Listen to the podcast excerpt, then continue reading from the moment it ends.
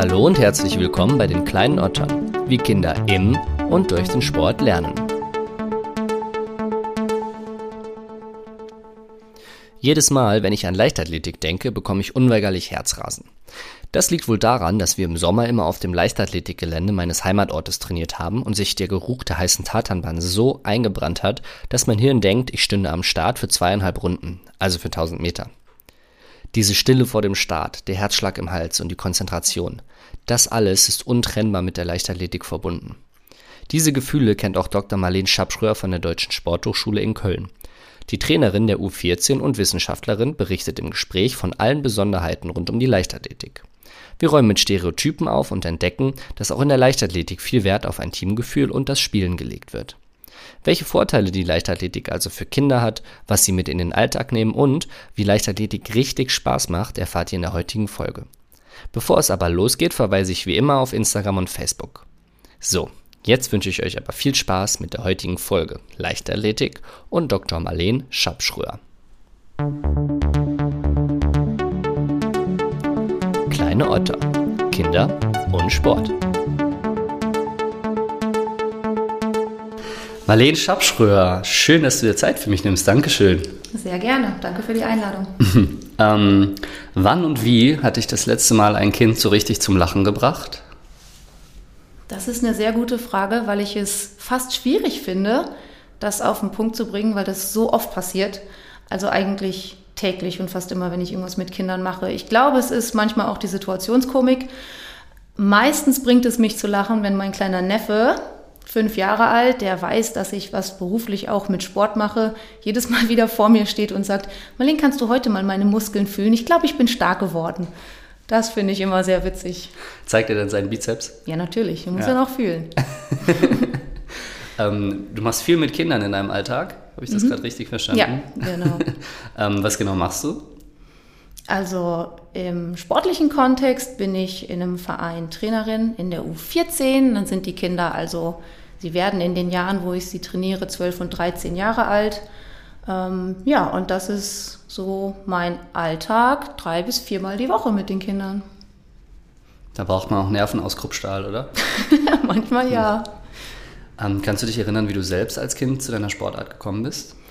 Ja, tatsächlich ist auch das rückblickend fast eine lustige Geschichte. Ähm, da muss ich meine Mutter, glaube ich, zitieren, die irgendwann gesagt hat, Marlene, du hast einen solchen Bewegungsdrang, wir müssen dich mal zwischendurch irgendwo hinschicken, sonst drehen wir hier zu Hause durch. Ja, und so bin ich dann ähm, über einen Zeitungsbericht, habe ich in der Zeitung gelesen, dass da irgendjemand von der Leichtathletik berichtet hat. Ich bin dahin und hatte ab dem ersten Tag Feuer gefangen und ja, bin bis heute in der Sportart irgendwie geblieben. Wie alt warst du da ungefähr? Sieben. Ach, okay. Mit sieben hast du schon selbst Zeitung gelesen? Naja, vielleicht wurde es mir auch vorgelesen. ähm, ja, und dann hat deine Leichtathletik-Karriere gestartet. Kannst mhm. du dich vielleicht noch an deine wichtigste oder lehrreichste Niederlage oder Enttäuschung erinnern? Ja, ich glaube, das sind auf dem Weg einige, aus denen man natürlich rückblickend auch viel lernt. Eins, was mich in dem Moment ja, sehr gepackt hat, war tatsächlich ähm, ein Staffelerlebnis. Da haben wir es in der Staffel im Finale bei einer Meisterschaft leider nicht geschafft, den Staffelstab ins Ziel zu bringen. Ist uns beim Wechsel runtergefallen und dann auch so, dass wir nicht mehr weiterlaufen konnten. Ähm, ja, das war tatsächlich ein sehr trauriger Moment für alle. Rückblickend lernt man natürlich aus sowas. Ne? Also es gehört dazu und macht einen stärker und das im Team gemeinsam dann zu verarbeiten, ja, das hat mich, glaube ich, auch weitergebracht. Wäret ihr ansonsten Erster geworden? Oder? Kann ich nicht sagen, war bei der 4x100 Meter Staffel der zweite Wechsel, Hälfte warum, aber es war knapp. ähm, ja, wie macht man denn dann weiter? Also seid ihr trotzdem weitergelaufen oder hört man dann auf? Man hört dann auf, oder? In, man dürfte theoretisch weiterlaufen, aber es war so, dass ähm, der Stab so weit weggefallen ist, dass dann auch die eine Läuferin beim Versuch, ihn wieder aufzuheben, noch hingefallen ist und wir dann, sie ist dann nicht weitergelaufen tatsächlich. Ähm, ja, man hätte weiterlaufen können. Das heißt, schade. Aber ja, bei, bei der 400-Meter-Staffel geht es ja auch um Sekunden. Also, bei der 400-Meter-Staffel teilweise sogar um noch weniger, ja. ja. ja. Ähm, was sollte ein Lehrer in der Leichtathletik jedem Kind beibringen? Positiv dabei zu bleiben und individuell Verbesserungen zu sehen. Also ich glaube, das ist ganz wichtig, dass man da nicht sagt, wir müssen uns an objektiven Werten festhalten, sondern das wirklich individuell für jedes Kind sehen. Dann auch Verbesserungen im jeweils individuellen Rahmen loben und da weitermachen. Loben? Wie lobst du? Oh, ganz unterschiedlich. Das hängt davon ab, ähm, wie man mit dem Kind auch interagiert. Da entsteht natürlich immer eine unterschiedliche Interaktion. Man muss das Kind kennen, die Kinder müssen mich ein bisschen einschätzen können. Ich bin manchmal ein sehr ironischer Mensch und versuche über Ironie ähm, da ranzukommen. Wenn ich weiß, dass die Kinder das einordnen können, ist das einer meiner Wege. Das ist dann meist mit so einem kleinen Grinsen und Schmunzeln verbunden, auch auf Seiten der Kinder. Ich versuche aber auch sensibel genug zu sein, um zu wissen, okay, das Kind kennt mich vielleicht noch nicht so gut, ich kann das Kind noch nicht so einschätzen und dann mache ich es auch auf dem klassischen Wege, indem ich einfach vielleicht mal sage, das hast du gut gemacht, das hast du schön umgesetzt. Das sind ja auch, sieht man dann das Lächeln der Kinder und das ist doch schön. Ja, ich habe auch das Gefühl, dass ähm, wir selbst als Erwachsene häufig unterschätzen, was unsere Worte für eine Bedeutung haben bei mhm. den Kindern. Ja. Da ist was dran irgendwie. Ähm, als nächstes kommt meine erste Rubrik und zwar die kleine Geschichte. Das mhm. wird ja jetzt so ein bisschen improvisiert. Ja. Das ist eben schon mal angedeutet. Ich bin schon ganz gespannt, was jetzt kommt. Ja, Geschichten, auch das ist wieder was. Ne? Man hat so viele, dass man, wenn man dann eine konkrete sucht, sich schon schwer tut, eine konkrete zu finden. Deshalb bleibe ich aber jetzt bei was, was für mich ähm, eigentlich jährlich stattfindet, aber immer wieder emotional ist. Und zwar ist es bei uns in dem Verein, in dem ich bin, so, dass wir die Kinder in der 14 zwei Jahre trainieren. Und dann geht der ältere Jahrgang, also die Kinder, die jetzt im nächsten Jahr in die U16 dann wechseln, geht dann nach zwei Jahren zu einem, zu dem neuen Trainer. Und ich muss schon sagen, dass gerade diese Zeit, das findet immer so um, den, um die Herbstferien statt, die ja jetzt gerade sind, dass da immer eine sehr emotionale Zeit ist auf allen Seiten. Und wir hatten jetzt gerade vor den Herbstferien quasi die Verabschiedung der Großen. Ähm, und das ist schwierig. Also das ist irgendwie auch schön, aber wenn man mit den Kindern zwei Jahre arbeiten durfte, wirklich viel Zeit miteinander verbringt, man sieht ja nicht nur die sportliche Entwicklung der Kinder, man sieht auch die persönliche Entwicklung, man wird Bezugsperson dann ist es tatsächlich schwierig, die Kinder, ich sage jetzt mal in Anführungszeichen, gehen zu lassen. Ähm, da kullert dann vielleicht auch mal die ein oder andere Träne auf beiden Seiten, aber es gehört dazu und ähm, es ist dann auch schön zu sehen, wenn das Ganze emotional ist, heißt das ja auch irgendwie, dass die Zeit miteinander schön war. Ob das jetzt immer mit den ähm, Leistungsentwicklungen in Einklang steht, das muss gar nicht unbedingt. Also auch wenn vielleicht mal ein Kind dabei war, was vielleicht nicht ganz so zufrieden ist mit der Entwicklung leistungsmäßig, hat man natürlich trotzdem die Jahre gemeinsam erlebt und da versucht auch aus Tiefen gemeinsam wieder rauszukommen. Das ist so eine kleine Geschichte, die für mich dann doch emotional ist, ja. Bleiben die trotzdem im Verein, ja, oder? Ja, die bleiben im Verein, gehen zu einem neuen, natürlich auch motivierten Trainer, der sich auf die Kinder freut. Und ich kriege dann ja auch die Kinder aus dem jüngeren Jahrgang jetzt wieder hoch das ist dann in ein paar Wochen, hat man dann die neue Gruppe auch wieder gefunden, aber in den Übergängen ist es schwierig, ja. Und dann trifft man die dann nach ein paar Jahren nochmal wieder und ja. Ja, ja. Also nicht nur nach ein paar Jahren. Wir trainieren ja auch teilweise zeitgleich zu den anderen Gruppen. Man verfolgt das dann schon. Und das ist dann auch schön. Man kann die Entwicklung schon weiter mitbekommen. Und äh, die Kinder sehen auch uns regelmäßig weiterhin. Es ist natürlich aber einfach eine anderer zeitlicher Umfang schon alleine, den man dann hat. Aber es ist vielleicht auch einfach der nächste Schritt, der dann für beide Seiten gut ist. Ja, es muss immer weitergehen. Ne? Mhm. genau. ähm, ja, bei uns geht es auch weiter. Ich habe ein paar Aussagen für dich vorbereitet. Mhm. Würde ich jetzt mal runterlesen, dann würde ich dich bitten, die zu kommentieren. Okay. ähm, die erste Aussage ist, in der Leichtathletik lernt mein Kind keinen Teamzusammenhalt und kein Mannschaftsgefühl. Leichtathleten sind Einzelkämpfer. Mhm. Da haben wir direkt eins der ganz großen Vorurteile auf dem Tisch. Da sage ich natürlich ganz klar nein. Ich muss natürlich sagen, klar, in den Wettkämpfen haben wir zum Teil Einzeldisziplinen. Aber das Ganze ist für mich eine Frage von, wie geht man da in Training und Wettkampf dran? Und bei uns ist immer ganz groß geschrieben der Teamgedanke. Also wir versuchen gegenseitiges Unterstützen, miteinander Erfolge zu feiern, Misserfolge zu verarbeiten, sich gegenseitig zu unterstützen, ist bei uns ein ganz, ganz großes Ding. Im Training und auch im Wettkampf. Also wenn wir zu Wettkämpfen fahren, dann ist für uns immer wichtig, dass die Kinder ähm, auch bei den anderen Disziplinen, wo sie vielleicht selbst gerade nicht aktiv sind, aber für die anderen Kids dabei sind, wir legen auch viel Wert darauf, dass die vielleicht sich auch mal gegenseitig Feedback geben, unterstützen und wenn dann mal was schief geht, bin ich fast emotional berührt, weil ich als Trainer natürlich dann versuche, da zu unterstützen und aufzubauen. Manchmal gar nicht so viel machen muss, weil die Kids das untereinander tun.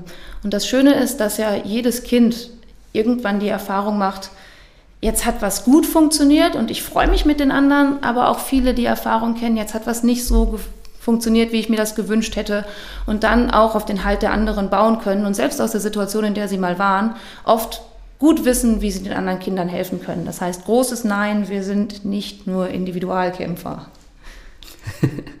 ja, das ist tatsächlich eines der großen Vorurteile mhm. wahrscheinlich, oder hört man häufiger, ne? Ja, ja ganz oft. vorstellen.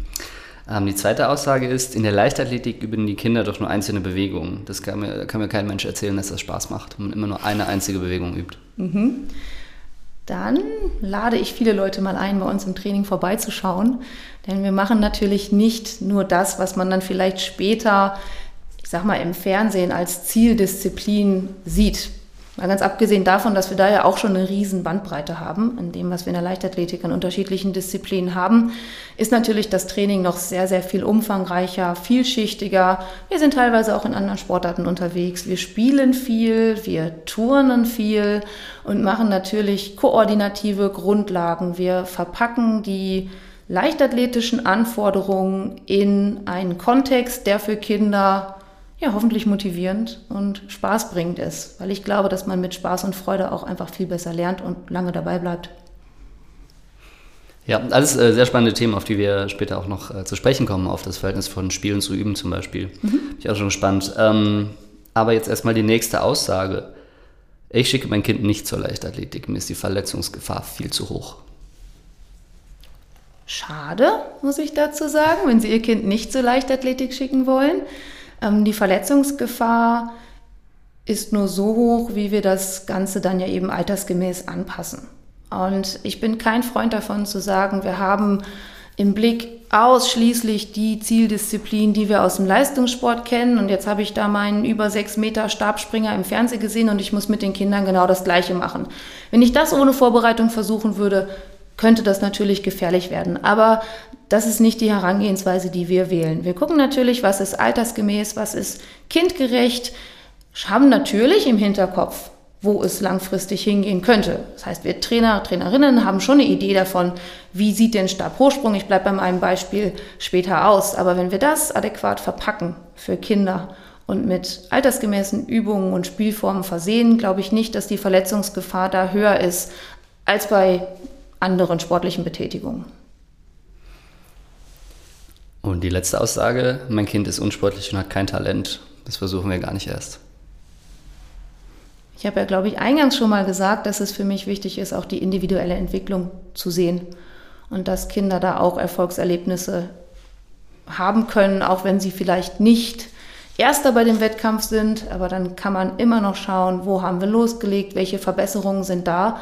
Und das ist aus meiner Sicht ein ganz großer Vorteil an der oft kritisierten Objektivität der Leichtathletik, dass man ja aber auch objektiv den Kindern, die vielleicht nicht, wie Sie gesagt haben, wie du gesagt hast, so talentiert sind, eine individuelle Verbesserung zeigen kann und das motiviert. Wie ist das denn überhaupt so in dem ähm, Training mit den Kindern? Also wir haben jetzt auch viel über die Disziplinen gesprochen. Mhm wenn ihr als Kinder anfangen, dann fangen die ja nicht mit Stabhochsprung an. Und generell sind die Zielbewegungen ja häufig super komplex. Ja. Wie, wie ist so der Verlauf? Also ist es so, dass die allgemein anfangen und später schaut man dann, okay, der oder die ist talentiert im Sprint und dann mhm. geht man so in die Richtung. Wie läuft das ab? Wir legen großen Wert auf eine breite, vielfältige Ausbildung. Je jünger die Kinder, desto vielfältiger ist das Ganze auch noch. Ähm, ich bleibe mal bei dem Beispiel die Altersklasse, die ich trainiere, U14, also 12 und 13 Jahre alt, wir machen noch immer alles. Wir schließen nichts aus an leichtathletischen Disziplinen. Es ist natürlich so, da muss man auch ehrlich sein, dass man in dem Alter schon Tendenzen erkennen kann, für welche Disziplin oder Disziplinblöcke ist das Kind denn vielleicht mehr oder weniger talentiert. Aber unabhängig davon bilden wir weiterhin breit aus. Mit zunehmendem Alter wird dann die Spezialisierung etwas deutlicher. Ich stelle mir das immer so ein bisschen vor wie so eine Pyramide. Wir haben eine ganz, ganz breite Ausbildung und zunehmend wird das dann eben spezifischer. Aber selbst in darauffolgenden Altersklassen, also U16, U18, findet keine Spezialisierung auf eine einzelne Disziplin statt. Es geht so langsam dahin, dass man vielleicht sagt, wir legen mal einen Schwerpunkt in, bei diesem Kind auf den Sprint-Sprung-Bereich zum Beispiel. Heißt aber nicht, dass Schwerpunkt bedeutet, wir machen gar nichts mehr zum Wurf oder Lauf, sondern das entwickelt sich dann nach und nach. Und wenn die dann ähm, ja, U18, U20 gehen, dann kann man schon erkennen, welche Richtung geht es denn jetzt. Und dann wird natürlich das Training dann auch etwas spezifischer darauf abgestimmt. Und du hast jetzt gerade von ähm, Disziplinblöcken gesprochen. Was, was wären diese Blöcke? Wir haben Sprint, Sprung, Lauf, Mehrkampf auch so noch drin als große Blöcke innerhalb der, der Leichtathletik. Also sowas wie Sprint, da haben wir dann Kurzsprint, Langsprint, Hürdensprint, wir haben dann die Sprünge, Weitsprung, Hochsprung, Dreisprung, Stabhochsprung ne, und das wird dann so zum Beispiel als Sprungdisziplinen zusammengefasst. Das sind ja dann auch unfassbar vielfältige Bewegungserfahrungen, die die Kinder genau. machen bei euch, oder? Ja. Wie verpackt man sowas denn in Spiele? Ich würde gerne über Spiele reden. Was spielt ihr? Also ich kann es mir wirklich nicht vorstellen. Super viel. Also äh, wie ich vorhin schon gesagt habe, wir schnuppern auch mal in andere Sportarten rein. Das heißt, es kann auch mal sein, dass, ein, dass wir mit einem Ballspiel anfangen und da irgendwie sowas wie was groß im Rennen ist, ist Zombieball oder ein Spiel, das nennen wir Heuler. Das ist so ein Endzonenspiel. Also das geht dann irgendwie so einfach, das wird in die Erwärmung eingebaut, wir haben was Läuferisches drin, wir haben Würfe drin. Das ist natürlich was, was uns dann auch für später vorbereitet. Ähm, ansonsten Staffelspiele sind ganz beliebt, Kombinationen aus leichtathletischen Disziplinen, sowas wie Biathlon, Staffel, wir haben einen läuferischen Aspekt.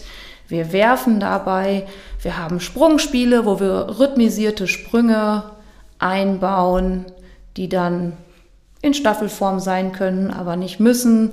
Wir verbinden das Ganze mit weiteren Bewegungsaufgaben. Gerne spielen wir sowas wie, wir verbinden eine Schnick-Schnack-Schnuck-Variante mit Sprungaufgaben und Verfolgungsjagden. Ja, und so entsteht dann ein Ideenreichtum. Und oft entscheiden die Kinder auch mit, was sie denn gern spielen möchten und bringen auch oft neue Spielideen mit. Finde ich super, lerne ich noch ganz viel. Ähm, was ist so das Verhältnis von Spielen und Üben? Ja, das variiert ein bisschen über das Jahr gesehen, weil wir natürlich schon, also ich rede jetzt mal von der Zeit ohne Corona, da war alles ein bisschen anders, aber sonst haben wir schon so, dass wir einmal im Winter und einmal im Sommer so bestimmte Monate oder Wochen haben, wo ein paar mehr Wettkämpfe stattfinden. Und wenn wir direkt vor den Wettkämpfen sind, dann ist auch der Wunsch der Kinder, dass ein bisschen mehr Üben stattfindet und wirklich auch nochmal konkret auf den Wettkampf vorbereitet wird. Also sowas wie Anläufe im Weitsprung oder so sind dann auch einfach Thema für die Kinder. Die möchten, dass das passt und dann ist das ein bisschen mehr. Ich sag mal, je weiter weg von den Wettkämpfen, desto mehr spielen wir. Also jetzt im Moment ähm, sind wir gerade in der Übergangsphase. Also im Moment spielen wir schon so 50-50 Spielen, üben. Und dann verschiebt sich das so ein bisschen je nachdem, wo wir im Jahr sind. So, also das wäre dann sozusagen die, ähm, die körperliche Komponente, wie ihr so ein Kind auf einen Weit- mhm. oder Hochsprung vorbereitet. Wie mhm. macht ihr das denn ähm, emotional? Also ich kann mich an meine Fußballspiele oder meine anderen Wettkämpfe mhm. erinnern, wie aufgeregt ich war. Ich glaube, ja. also ich hatte in, außer der Bundesjugendspiele, die wahrscheinlich jeder kennt, der das hier auch gerade hört, mhm. ähm, habe ich in der Leichtathletik nie eine Prüfung absolviert. Mhm. Also und in der Uni natürlich. Aber ähm, ich stelle mir einen Wettkampf unfassbar stressig vor, wenn alle zuschauen, wie man einen Weitsprung mhm. macht. Ja. Wie bereitet ihr die Kinder auf sowas vor? Mhm. Auch da wieder individuell. Wir arbeiten ja mit ganz verschiedenen Typen, sag ich mal. Ne? Also auch da versuche ich zu gucken, was was braucht das Kind in dem Moment? Ein Grundsatz, den wir immer versuchen zu vermitteln, ist das Vertrauen in das Können der Kinder. Also was man dann schon manchmal hat, vor allem vor Disziplinen, wo ein gewisser Respekt auch einfach da ist, zum Beispiel der Hürdensprint, dann sind die vorher sehr nervös, sagen manchmal auch, oh, ich weiß nicht, ob ich das kann, ob ich das jetzt gerade noch hinkriege, ob ich jetzt an den Start gehen sollte. Dann versuchen wir zu vermitteln, wenn wir hier gemeinsam uns entschieden haben, das auszuprobieren und hier am Start stehen, wir Trainer, wenn wir nicht glauben würden, dass du das kannst, dann hätten wir gar nicht dich hier hingestellt. Ne? wir natürlich, wenn wir zu Wettkämpfen fahren, mit den Kindern vorher absprechen, welche Disziplin möchtest du machen, was kriegen wir gemeinsam schon hin. Und da versuchen wir also das Vertrauen in die Stärken zu verstärken, indem wir da positiv zusprechen. Ja. Ja, ich glaube, ich glaube, das Vertrauen in die Kinder ist ein ganz, ganz entscheidender und wichtiger Punkt. Mhm. Hm, wie äußert sich das denn in den Trainingseinheiten oder in den Übungseinheiten? Vor allem darin, dass ich bin davon überzeugt, man muss Kinder und die Gedanken und Ideen von Kindern ernst nehmen. Also ich kommuniziere viel mit den Kindern, frage auch, wie fühlst du dich heute, was traust du dir heute zu? Und wenn ein Kind dann mal sagt, ich hatte heute total Stress in der Schule, ich bin ganz müde, ich möchte das heute nicht, dann muss ich das auch akzeptieren. Und diese Tagesform kann ich nur rausfinden, wenn ich mit dem Kind kommuniziere und dann ernst nehme, was es mir antwortet. Ich lege nicht die eine Lösung für alle auf, die, also für alle drauf in einer Trainingseinheit, sondern gucke dann eben auch individuell. Das Vertrauen kann aber auch nur entstehen, wenn man ja, regelmäßig gemeinsam arbeitet und die Kinder dann auch hoffentlich merken, dass man sie wertschätzt und ihre Meinung. Gibt es da irgendwie eine, eine, repräsentative Geschichte oder so, irgendein Beispiel, das du nennen könntest? Also das ist jetzt was, wo wir uns gerade nicht drauf vorbereitet haben. Ich will dich jetzt nicht in die Pfanne hauen. Aber ähm, du kannst ja kurz überlegen, dann gebe ich eine Geschichte. Ein Beispiel zum, zum Vertrauen. Genau. Also ich, ich, ich ähm, ja. überleg du mal, ja, ich erzähle ich, währenddessen mal eine kurze Geschichte von mir. Ja, ich hatte nämlich, ich hatte im Schwimmen ähm, einen Jungen, der mich nach jedem, also wir rutschen häufig, weil es wichtig ist, dass sie das irgendwie lernen, ins Wasser mhm. springen und so.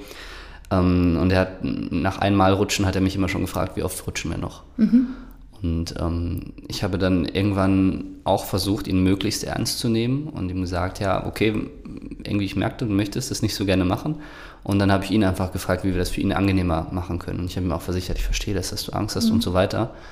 Und ähm, das habe ich, glaube ich, zehn Minuten lang gemacht. Und danach war das für ihn auch überhaupt kein Problem mehr, so zu rutschen wie die mhm. anderen Kinder. Und das finde ich so verrückt, weil solange man gegen die Kinder arbeitet und versucht, das irgendwie zu umgehen und sich da irgendwas auszudenken, funktioniert es wahrscheinlich nicht. Aber wenn man mhm. hinhört und drauf eingeht, dann machen die das irgendwie von ganz alleine.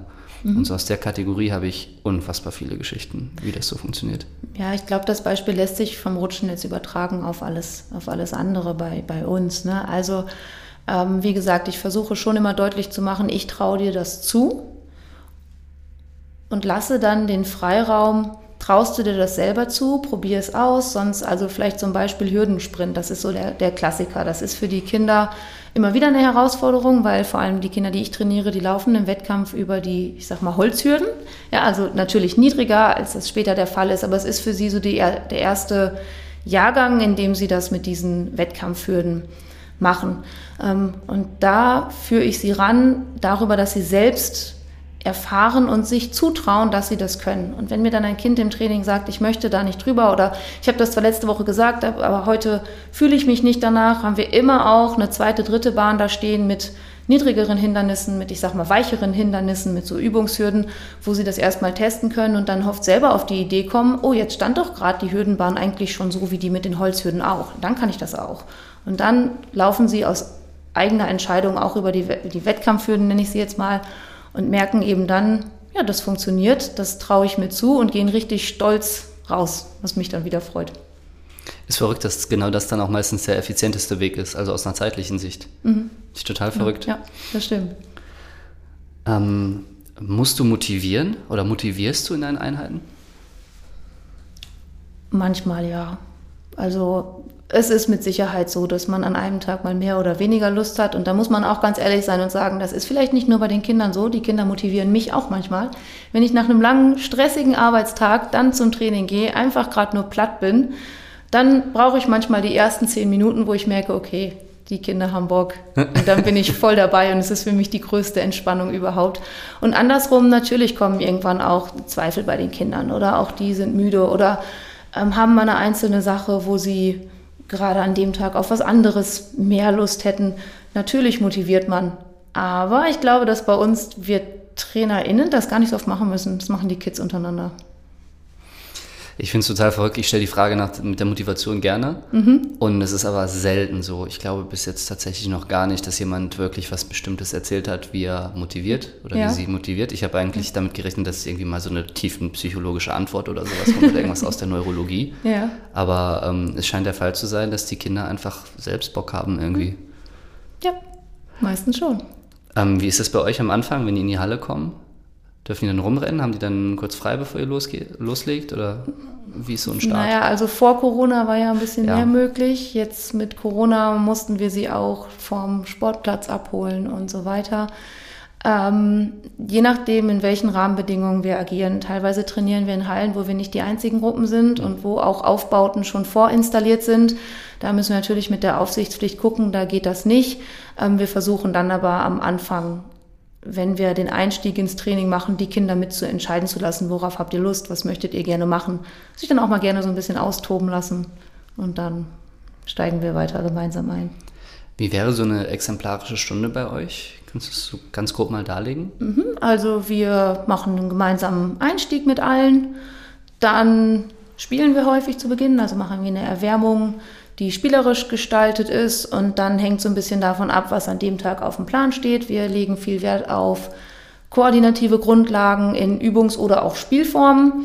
Also meistens haben wir so einen Teil Erwärmung spielerisch, dann so einen kleinen koordinativen Gedanken spielerisch oder in Übungsform dann legen wir einen Schwerpunkt auf Disziplin, wobei ich damit nicht meine, dass wir in die Zieldisziplin gehen, sondern manchmal sind es dann auch Mehrfachsprünge, die wir rhythmisiert machen. Also meist haben wir so zwei Blöcke, die danach folgen. Und wenn wir eine recht große Gruppe haben, wir sind meist mit mehr als einem Trainer vor Ort, dann teilen wir die Gruppe und tauschen nach der Hälfte der Zeit dann die Gruppen durch. Also die Kinder machen alles, aber die einen fangen vielleicht mit, mit Sprüngen an, die anderen machen was mit Medizinbällen, Hinführung irgendwie zum Stoßen und dann wird das Ganze getauscht und dann legen wir aber am Ende nochmal Wert drauf, dass wir einen gemeinsamen Abschluss mit allen haben. Und dann, je nachdem, manchmal ist es auch da nochmal was Spielerisches zum Ende hin, manchmal ist es eine gemeinsame Kräftigung, die wir machen oder ein kleines Dehnprogramm, aber gemeinsamer Start, manchmal Aufteilung in Gruppen, gemeinsames Ende. Wie wichtig sind Rituale für Kinder? Ganz wichtig. Also sowohl für die Struktur der Trainingseinheit als auch, glaube ich, als Orientierung für die Kinder. Und das ist, ähm, die Rituale bereiten wir im Training vor und dann sind die für alle Seiten wichtig, wenn es zu Wettkämpfen geht. Ich weiß jetzt nicht, wie oft du vielleicht schon bei einem Leichtathletik-Wettkampf warst, aber es passiert eigentlich doch viel gleichzeitig, vor allem bei den Kindern. Das heißt, wir haben Jungs, Mädels. Wir haben dann innerhalb der Altersklasse, die ich jetzt trainiere, auch noch zwei Jahrgänge. Das heißt, manchmal müsste man sich vier teilen. Das funktioniert natürlich nicht. Ich brauche also da die Eigenständigkeit der Kinder. Das bereiten wir im Training vor und da helfen Rituale. Also die wissen dann, was mache ich wie, wie bereite ich mich vor, was muss ich, da gehören noch so Kleinigkeiten zu, wie ich muss meinen Anlauf ausmessen im Weitsprung, um zu wissen, wann ich wo stehe und wenn dann Trainer oder Trainerin dazukommt, dann ist das alles schon vorbereitet und sowas bereiten wir durch Rituale vor und können uns dann auch auf die Kinder verlassen. Das ist schön. Ähm, was sind so klassische Rituale, die Leichtathleten vor einem Hoch- oder Weitsprung oder vor einem Sprint oder so haben? Mm, als Erwärmung oder emotional, psychisch? Emotional, psychisch. Nehmen wir mal wirklich so einen 100-Meter-Sprint oder sowas. Das finde ich ja. ganz interessant gerade. Oder vielleicht sogar bei Kindern. Haben die, die Kinder haben ja auch schon Rituale dann, oder? Ja, Sich die selbst. haben schon Rituale. Das ist aber ganz unterschiedlich, aber auch ganz niedlich. Also es ist irgendwie, manchmal gucken die sich das auch ab und manchmal habe ich dann Kinder, die sagen, ich habe meine Wettkampfsocken noch nicht an. Also dann ist das ein Ritual. Ne? Und es ist natürlich, es ist dann was, was die Socke würde vermutlich wenn der Kopf nicht im Spiel wäre, keine Rolle spielen. Aber das sind so Rituale, die die dann vorher brauchen. Oder vor einem 100-Meter-Sprint nochmal einen schnellen, kurzen Antritt, nochmal eine Reaktion mit einzubauen. Sowas machen die dann eigentlich immer. Hast du das Gefühl, dass die ähm, Kinder dann auch fokussiert sind? Also, dass sie wirklich dann irgendwann alles um sie herum ausblenden und die Scheuklappen aufsetzen und jetzt geht es um den Sprint? Können die das in dem Alter schon? Mm, das ist auch ganz unterschiedlich. Ähm, die können das auf jeden Fall. Meistens passiert das ab dem Zeitpunkt, wo sie dann ihren Startblock eingestellt haben und dann wirklich auch das Startkommando zeitnah folgt. Und ähm, ab wann ist so ein Kind alt genug, um mit Leichtathletik anzufangen? Also vielleicht erstmal allgemein, wann, wann kann man die ins Training schicken und ab wann kommen so die ersten Wettbewerbe? Man kann sie ganz früh schicken, also man hat grundsätzlich die Möglichkeit, sobald der Verein eine Gruppe in dem Alter hat, sie auch dahin zu schicken. Ne? Also da gibt es jetzt ähm, von dem, was wir an Anforderungen haben, kein Mindestalter. Was, was machen wir? Laufen, springen, werfen. Was machen die Kinder, sobald sie anfangen zu laufen? Sie laufen, sie springen, sie werfen. Das sind alltägliche Bewegungen, die ja fast natürlicher nicht sein könnten. Das heißt, da braucht man nicht ein bestimmtes Alter oder eine bestimmte Voraussetzung, um einsteigen zu können. Wettkämpfe, wenn wir vom Wettkampfsystem des Verbandes ausgehen, ist das der erste Jahrgang oder der jüngste Jahrgang, da sind die Kinder, werden in dem Jahr sechs. Das ist die sogenannte U8. Dann sind die also jünger als acht. Ähm, vorgesehen ist das die Altersklasse sechs und sieben Jahre, wobei man aber auch immer mal wieder Kinder hat, die erst fünf sind, die können dann da auch mitmachen. Da vielleicht noch eine ähm, Ergänzung zu. Es gibt auch seit ein paar Jahren ein Kinderleichtathletik-Wettkampfsystem, was tatsächlich voll auf den Teamgedanken ausgerichtet ist. Also die starten im Team. In den Wettkämpfen hat man immer eine Vielfalt an Disziplinen. Es wird immer ein Sprint, ein Sprung, ein Wurf oder Stoß gemacht in abgewandelten Disziplinen von dem, was wir aus der Leichtathletik im Erwachsenenalter kennen. Also zum Beispiel meine vorhin angesprochene Biathlon-Staffel ist ein Wettkampf oder ein Teil des, kann ein Teil des Wettkampfs für die Kinder sein. Ja, und das wäre also dann schon mit fünf, sechs Jahren möglich. Ähm, was sind da so Beispiele bzw. Unterschiede zwischen der Erwachsenen- und der Kinderleichtathletik? Im Wettkampfsystem? Genau, ja. Vor allem der gerade angesprochene Teamaspekt. Also wir haben bis einschließlich neun Jahre, da haben wir eine ausschließliche Teamwertung für die Kinder bei, den, bei vielen Wettkämpfen. Es gibt andere Wettkämpfe, wo auch Individualleistungen mit gewertet werden, aber es gibt eben auch komplette Wettkämpfe, wo die Kinder für ihr Team Punkte sammeln und nachher das Team aufgrund der Punktzahl dann eben platziert wird. Ab der U12 haben wir dann so einen Übergang, da gibt es innerhalb der Teamwettkämpfe schon erste Einzelsiegerehrungen auch. Und ab der U14 dreht sich das Ganze. Dann haben wir überwiegend die Einzelwettbewerbe, aber haben weiterhin auch Team- und Mannschaftswettbewerbe, die ähnlich wie so ein Mehrkampfsystem funktionieren. Man holt dann eben Punkte über die Leistungen, die man erbracht hat und die Punkte werden dann in den jeweiligen Teams zusammengerechnet und dann wird man platziert. Und natürlich immer die Staffel als ganz, ganz großer Teamgedanke. Wie hoch ist da so der organisatorische Aufwand für Eltern? Das ist ja auch immer was ähm, sehr Relevantes. Mhm. Ähm, naja, es hängt so ein bisschen davon ab, wie weit der Leichtathletikverein entfernt ist und wie ihr Kind dorthin und zurückkommt, weil das ist natürlich was ähm, zu den Trainingsanheiten und zu den Wettkämpfen auch mal sind wir auf die Eltern angewiesen. Also wenn es zu Wettkämpfen geht, ähm, dann versuchen wir Fahrgemeinschaften zu bilden, dass nicht jedes Elternteil immer fahren muss. Aber wir sind darauf angewiesen, dass die Eltern uns da unterstützen, einfach um örtlich zu den Wettkämpfen hin und zurück zu kommen, wenn wir jetzt mal von solchen Rahmenbedingungen sprechen.